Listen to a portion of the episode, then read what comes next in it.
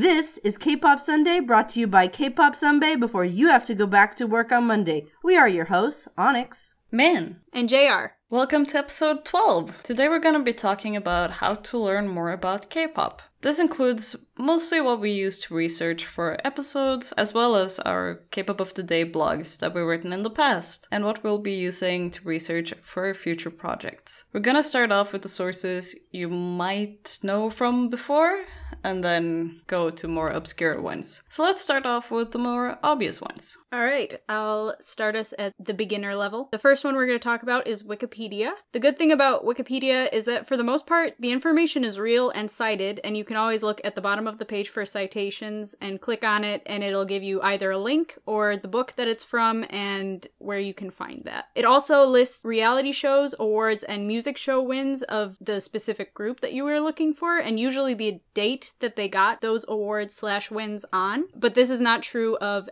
every K-pop group on Wikipedia, just to let you know. A lot of times you can find some obscure groups on there, although for the most part, they are more of the well-known groups that have really fully fleshed out Wikipedia pages. If you go on the Korean Wikipedia page, you can find even more artists and groups, and most web browsers nowadays have Google Translate embedded into the page itself, so you can click on that and the page will translate, albeit not necessarily in a way that is very understandable, but you can at least get an idea of the information you're looking for. Also, one of their best features, in our opinion, is the timeline for members and groups. Wonder Girls is a good one to look at for reference to what I'm saying, but they tend to list out all the members that were in a group at one time and give you a map, essentially, of how long they were in the group and what year they left. So yeah, Min, why don't you go on to the next one for us? Generasia? I'm not sure if that's how you're supposed to pronounce it, but that's how I pronounce it.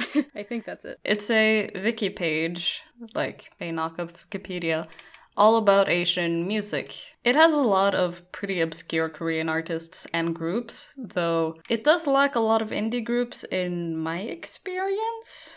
And a lot of the time there won't be a lot of information on a group, but at least there will be some dates and member lineup changes. Since it's a wiki, the information is crowdsourced, so you're free to add stuff and edit them as you please. So, in the same line as in with Wikipedia, you should also just quickly double check sources and whatnot when you take information from them. The next source that we're going to talk about is YouTube, and YouTube has a lot of different ways to go about looking into groups. One of the ones that we want to mention first off is 1theK. They're a digital content distribution channel and it's owned by Loan Entertainment. So the way this works is that companies will sell the rights to 1theK, and that means that they are able to put up the music videos onto the page. So if you're a K-pop fan and you're subscribed to 1theK, you may be exposed to groups that you would not have necessarily known about before because their music video will show up on there. That is why you will see multiple groups on one channel, even though they are not necessarily connected through a company or something like that. Another thing about 1theK is they have a subgroup called 1theK Originals, and K-pop groups will go to a studio and film mini one-episode reality shows, and that means multiple groups will go onto this one show and do similar things. And this is a good way to learn about more obscure things about your favorites, and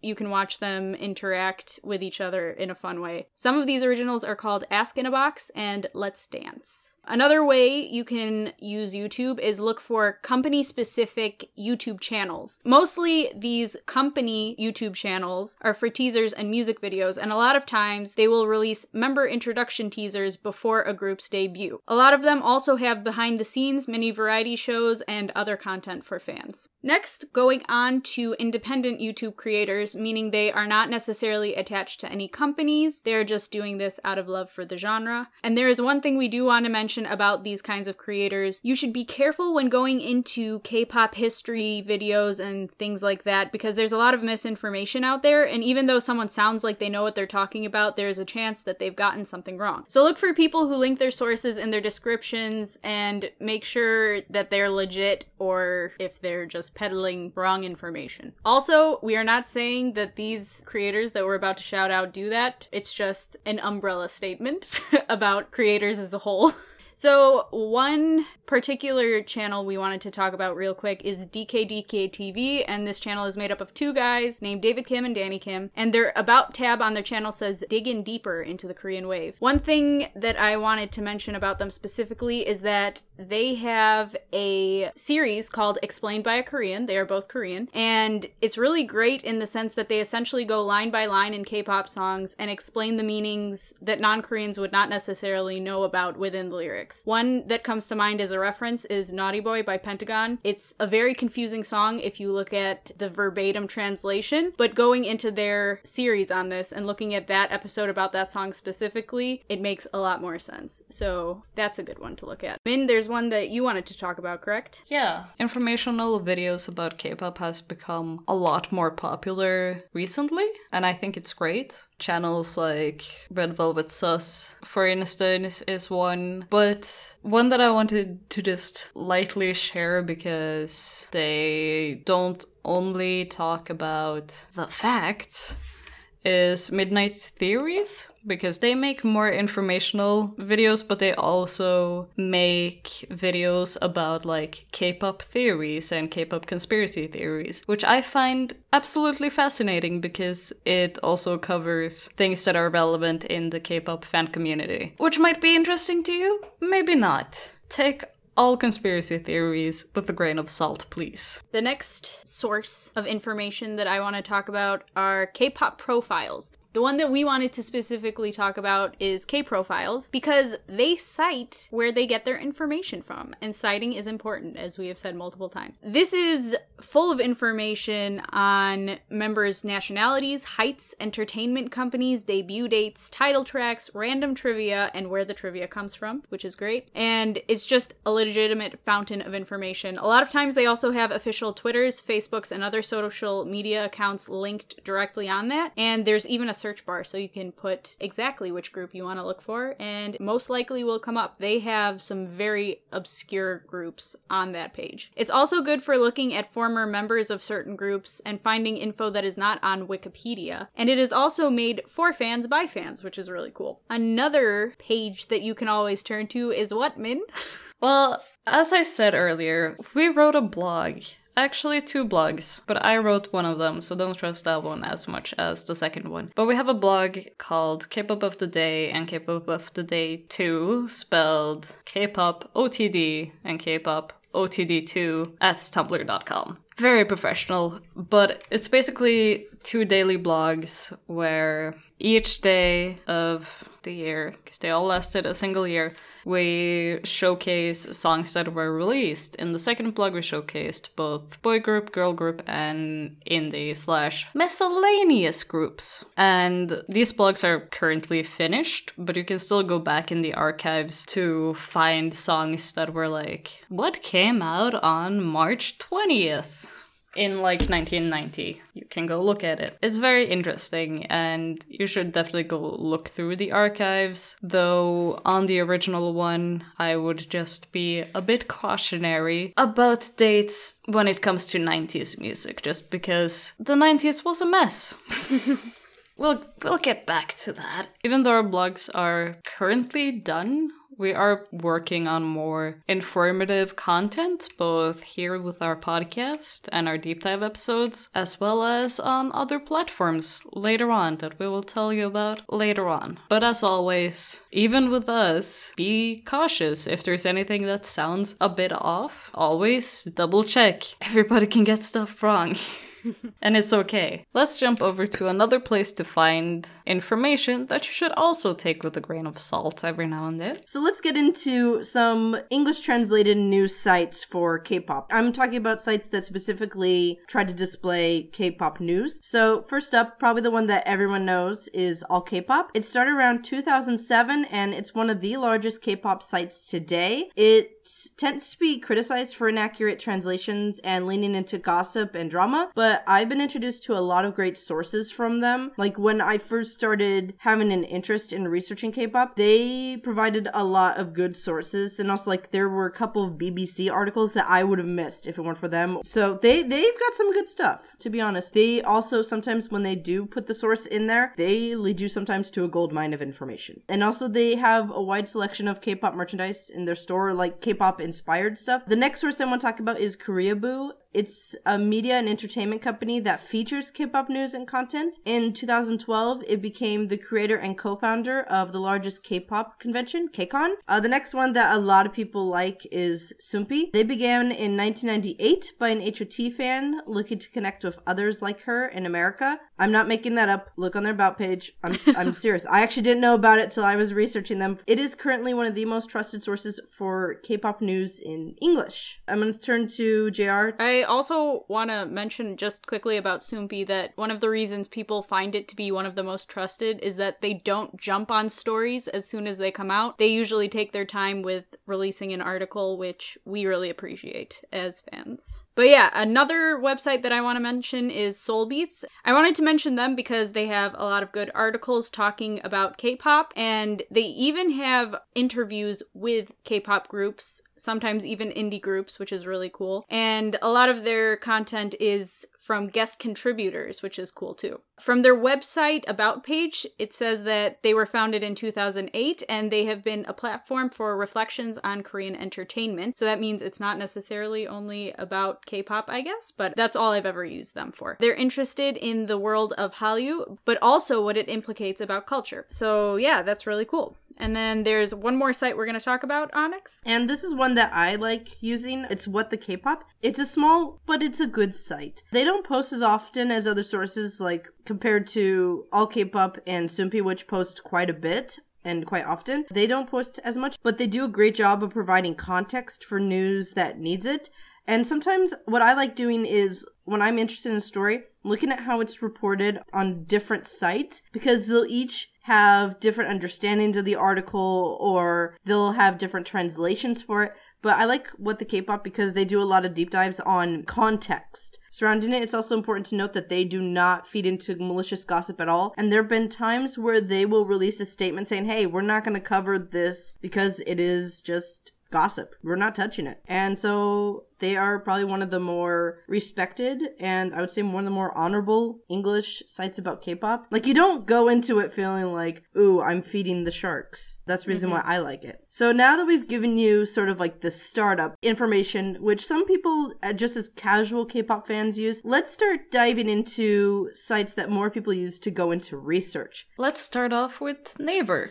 Naver is basically a Korean search engine. It's pretty much known as the Korean version of Google, but they have a web page called music.naver, which is basically a music database. It's an absolutely wonderful resource to finding the discography of pretty much any Korean artist, and it also updates daily with new releases from both more well-known companies to indie music. There is a lot of music on this website. But it's only in Korean, so having a base understanding of how to read Hangul is a plus, though I personally just figured out using the webpage by clicking on random things until I was like, oh, this is where you can see this artist's discography. I know no Korean and I still managed to figure out this website. So it's okay. And we've relied on this website a lot for release dates, but they are not always 100% correct, especially with music from the 90s and earlier than the 90s. This isn't necessarily Naver's fault by itself. There was a lot of not so good, like, organizational stuff happening with Korean music around that time. There was a whole mess that I don't think we are gonna go into today. But there is a lot of 90s release dates that are either just flat out wrong, or they don't even have a date for them. So when looking into older artists, try your best to find other sources for dates. It might sound a bit weird, but the best way I've found to figure out a date when you've gotten many different dates, like Wikipedia tells you one date, Korean Wikipedia tells you a different date, Chinese Wikipedia tells you a third date, Naver tells you a fourth date. Find places that sells the album you're looking for a date. They're usually right. Sounds weird, but works. And another thing that's cool is you don't need to write in Korean into the search bar. You can actually put English, and many times the correct artist will pop up. Yeah. Yes. That has saved me a lot.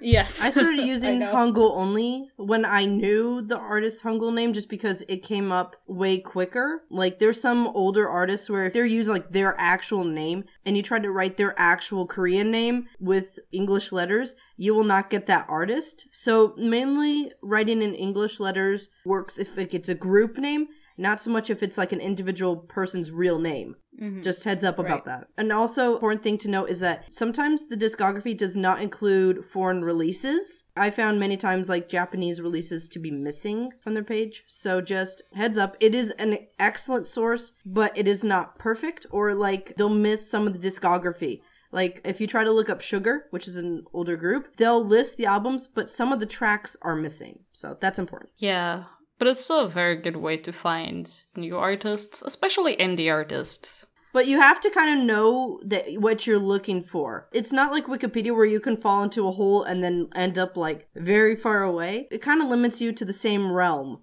Like, it doesn't have a section for, oh, all the artists that released something in this year. It chains what people are connected with what groups. That's how they chain it, which has been kind of interesting. Like, there's some groups I had no idea used to have more members, or like what members were a part of it. But it does have like a limit. Like, you can't play 10 Degrees of Separation very well with that site. Also, they do have very basic information about groups. And sometimes links to a separate Naver page, like an artist's actual Naver page, not their Naver Music page you can find through Naver Music, which sometimes has good information, but more often than not it's just their debut year, what music genre there is, and maybe their label and maybe a website, like... But you might end up finding some good information either on their artist page or even in album descriptions. You can find some really good information. It's all in Korean. You might need a lot of Google translating, but you'll find something.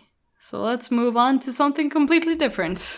Going back to video content, VLive is a good app for learning more about an artist. If you're trying to find specific information, it can probably be a bit too much for that specifically. And this is also under the intermediate kind of level of research, because while a lot of videos do have subtitles, they are usually released without subtitles, or the lives obviously are not released with English subtitles. So having a basic understanding of Korean is good for that. But otherwise, it's more of a fun resource than something that will be super informative. Min, you have another one for us. Yeah. Last step on our intermediate ladder is interviews, which might sound kind of obvious, but you need to put in a bit more effort when looking for information in interviews, because a lot of interviews are basically, here, talk about your newest release. So you can get a lot of good information out of interviews, but they can be really hard to either find or have the effort to sort through. Just a little heads up, if you find articles of an artist criticizing their company, and you may want to refer to it later, be sure to download it, because a lot of negative things said about companies by their own artists or former artists tend to disappear.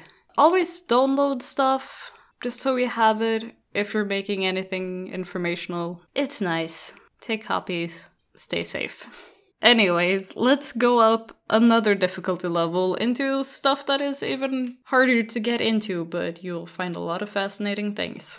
Now that you kind of have the general basics, like you're trying to research artists, that's typically when we were researching for Daily Post, that would be like the max that we would go to. Like those would be like the sources, that's it. But now, let's say that you want to go into just like a massive deep dive into K-pop. Well, I've got some sources for you. On advanced level, we have some books. So these are books that I purchased, and this is before I knew Min and JR. So a lot of my information, a lot of knowledge I have of older music and a lot of older K-pop and the understanding I have of K-pop come from these sources. So the first one I want to mention, which is an excellent source, is Globalization and Popular Music in South Korea by Michael Fuhr. If you're interested in learning about K-pop from more of an academic view, this is a great book for that. This book even goes as far back as the late 1800s to explain how music in Korea changed after Westerners started hanging around. It's primarily written from a cultural anthropology view, but it also goes into music theory.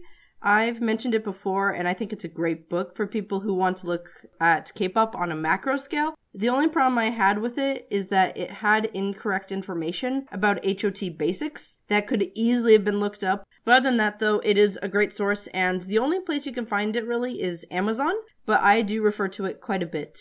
The next book I want to mention is Pop Goes Korea, Behind the Revolution in Movies, Music, and Internet Culture, second edition by Mark Russell.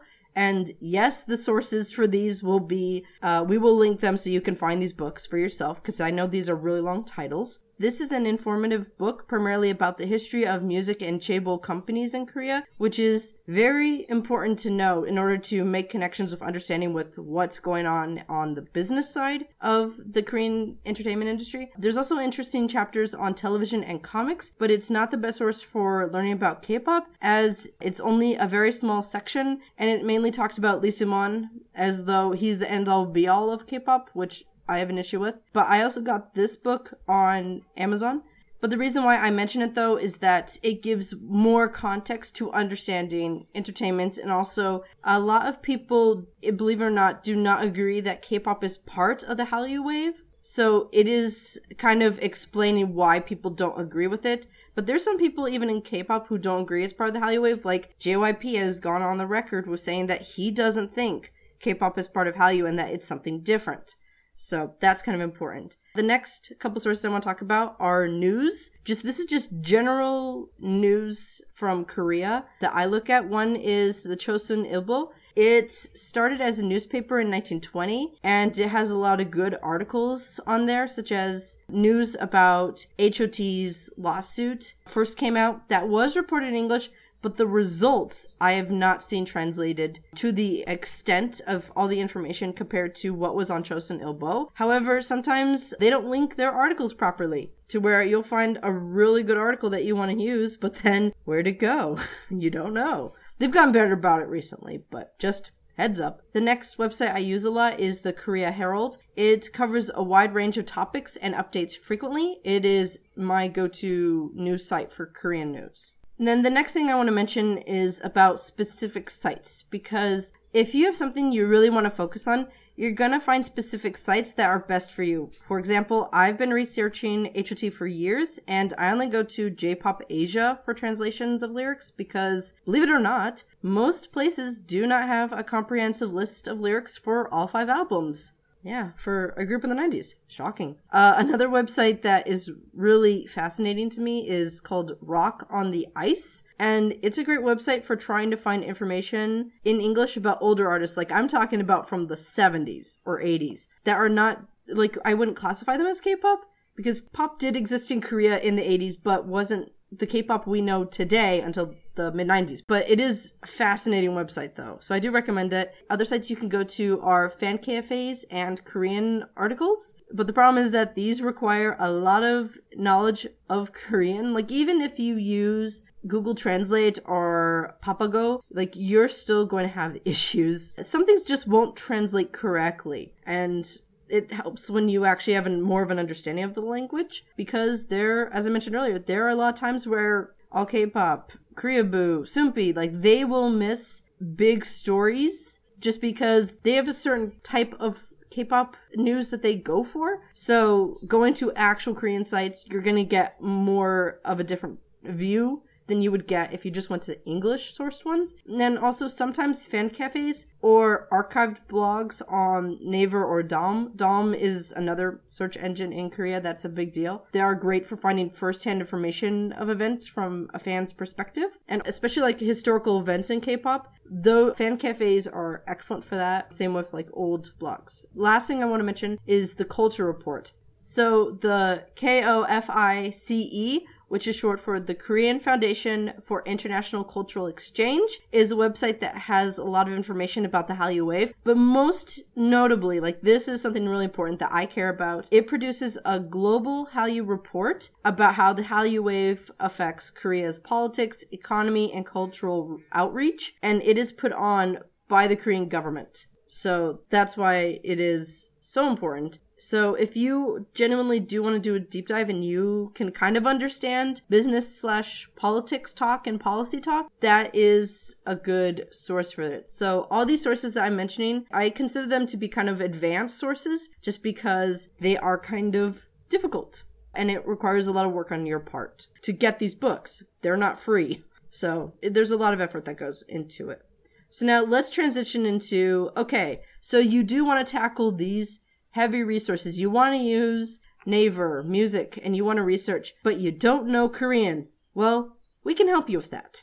So going into a lot of the intermediate stuff and on will require you to read Korean. So here are a few resources for learning. It's helpful to at least be able to read your group's name and the members' names so you can pick them out of a sea of Hangul. Also, the best way to learn how to be conversational is to talk to other Koreans, although this could be difficult depending on where you live. Yep. But there are actually apps for that I'm not going to mention, but you can find buddies that will speak to you in Korean and English or whatever language you're learning. The alphabet is not as scary as it looks either, and you can learn it in about an hour if you really apply yourself. So speaking of the alphabet, there is an app called the Hangul app. I'm pretty sure it's for both iOS and Android, but I have an Android, so I can't say for sure that it is for iOS. It has a red guy on the cover, and it's very good for learning the alphabet. That's what I used when I learned it. And the alphabet in general is not as intimidating as it looks. I learned the whole thing in probably an hour, and then I ended up doing a deep dive of writing the language and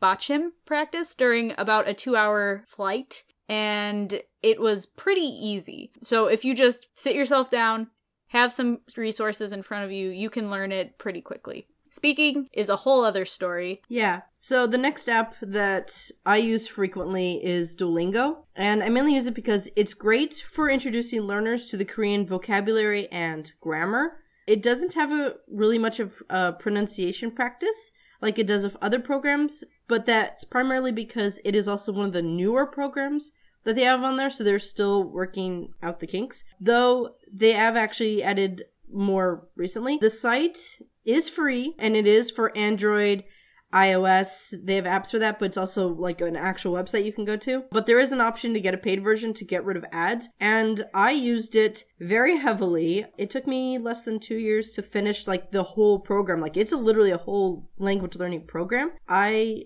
spent a long time on the Hangul because I really struggled with what are basically the vowels. So it really got my Hangul reading up to speed, which was so important when I came to Korea. And it has really helped me. And at times I would supplement it with other sites, but it was really helpful for me to get like the basics so that when I first landed in Korea and I wanted to go shopping, I was able to kind of work my way around.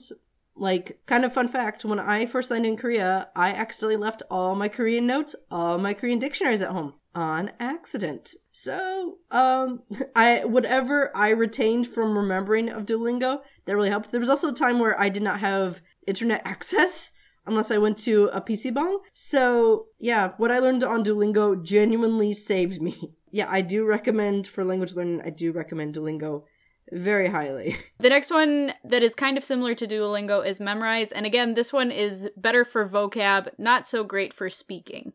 And then the last one we want to mention is Drops, which I use every day. It is really good for vocab. And also, not only does it have a very different range of vocabulary from other programs, it also, though, limits you to 5 minutes per day. So I have an issue with apps and a lot of other educational websites where I just don't stop. Like, I will spend hours on there, and I kind of have an addiction to them. So Drops limits me. It says, you did your 5 minutes, no more till tomorrow. Like, it has limits, which is something that I need because I'm bad at it. So let's say that you've started on the apps, you're like, okay, but now you wanted to look at, let's say, different books. Where do you go, JR? Well, it depends on what you're looking for. If you're looking to speak conversational Korean, you can use Korean for Dummies. There, if I remember correctly, there is no Hangul in it at all. It's all Romanized, which is not a great way to learn. But if you're looking to learn a few phrases quick, that one's good for that. Another one is Mastering Korean by Barons, and this one is more heavy on pronunciation and technical stuff. Although, again, the Romanization is different than what you will see today because it is a more of an older book,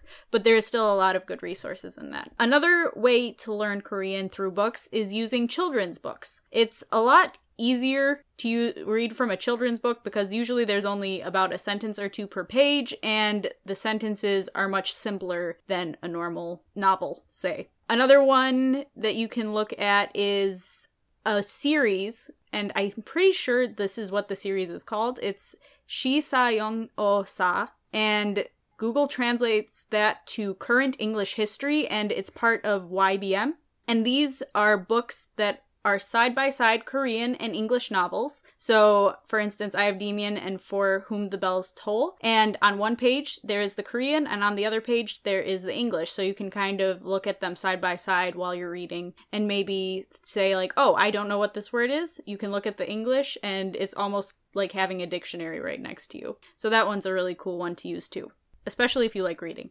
And then for if you want something a bit more formal, you can use this next resource. So, the last resource that we are going to mention, we are mainly cutting it off here because we've just basically dropped a piano on you. So the last source that we want to mention is TTMK. So TTMK is short for Talk to Me in Korean. It is a great website for learning Korean as it explains tricky pronunciation and grammar points. They have a YouTube channel and they make their own textbooks, which people I work with who are also from overseas, they actively use those textbooks. And also what I like about it is that it has a placement test and like it records your progress as you go on. It has a lot of cool colloquialisms. Like things that actual Korean speakers would say, or sometimes it mentions Korean idioms. And they're a great source. Like when I was going through Duolingo, I was supplementing it with Talk to Me in Korean as well as Drops. Like I was using a combination of different sources in order to give myself a more well-rounded education. But that is going to be the last source that we will mention. And also, as I'm the only person who actually has been to Korea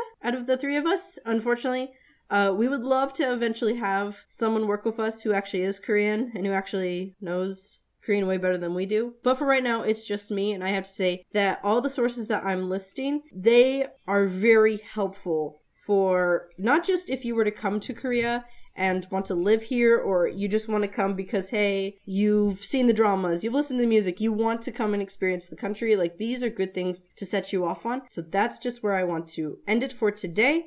And let's move on to the trivia question. So, last time I asked you, who was the first Korean-American K-pop idol? And the answer to that, shockingly, is Jinu from Jinushan. He was born on October 23rd, 1971, and debuted in Jinushan in 1997 and is 48 years old at the time of this recording, which was kind of shocking to me because he not only debuted the earliest as a K-pop Korean-American, but he also is genuinely the oldest as well. So now let's turn it to Min. Why don't you tell us basically a collection of songs of the day, not one song of the day. For the song of the day. So today, March 15th, all the way back in 2007, Yunha released her first album, The Perfect Day to Say I Love You, with the single Password 486. Also today, in 2012, Newest made their debut with the single Face.